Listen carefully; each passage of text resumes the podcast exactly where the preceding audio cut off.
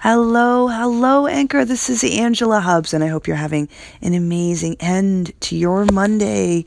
It is, it's like, it's almost 11.30 at night. I had a very early day today.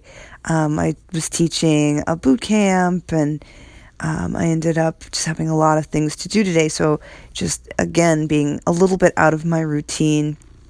I thought I had done this earlier, but I was mistaking earlier today for yesterday. So please forgive me. Um, but I hope you guys are having a great Monday. I um, I'm still really focused on ahimsa this week, and um, one of the things that uh, I read today was about having love kind of be the center of non-harming, and I really like that. In fact, um, I thought about that all day. I found a quote from Etty Hillesum. Ultimately, we have one tr- one moral duty to reclaim large areas of peace in ourselves, more and more peace, and to re- reflect it towards others.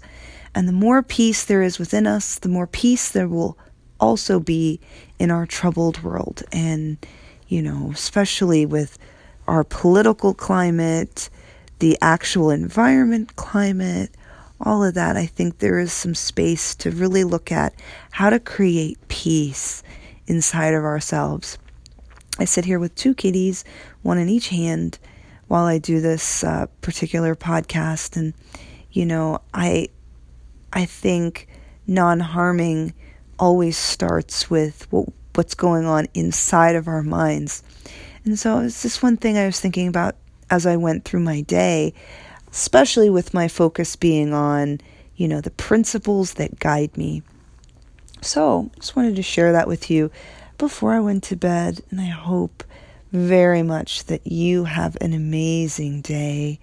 Whether you're hearing this on Tuesday or Monday, enjoy yourself and find peace and non harming. Have a great one. I'll talk to you soon. I'll be awake tomorrow. So, talk to you. Bye.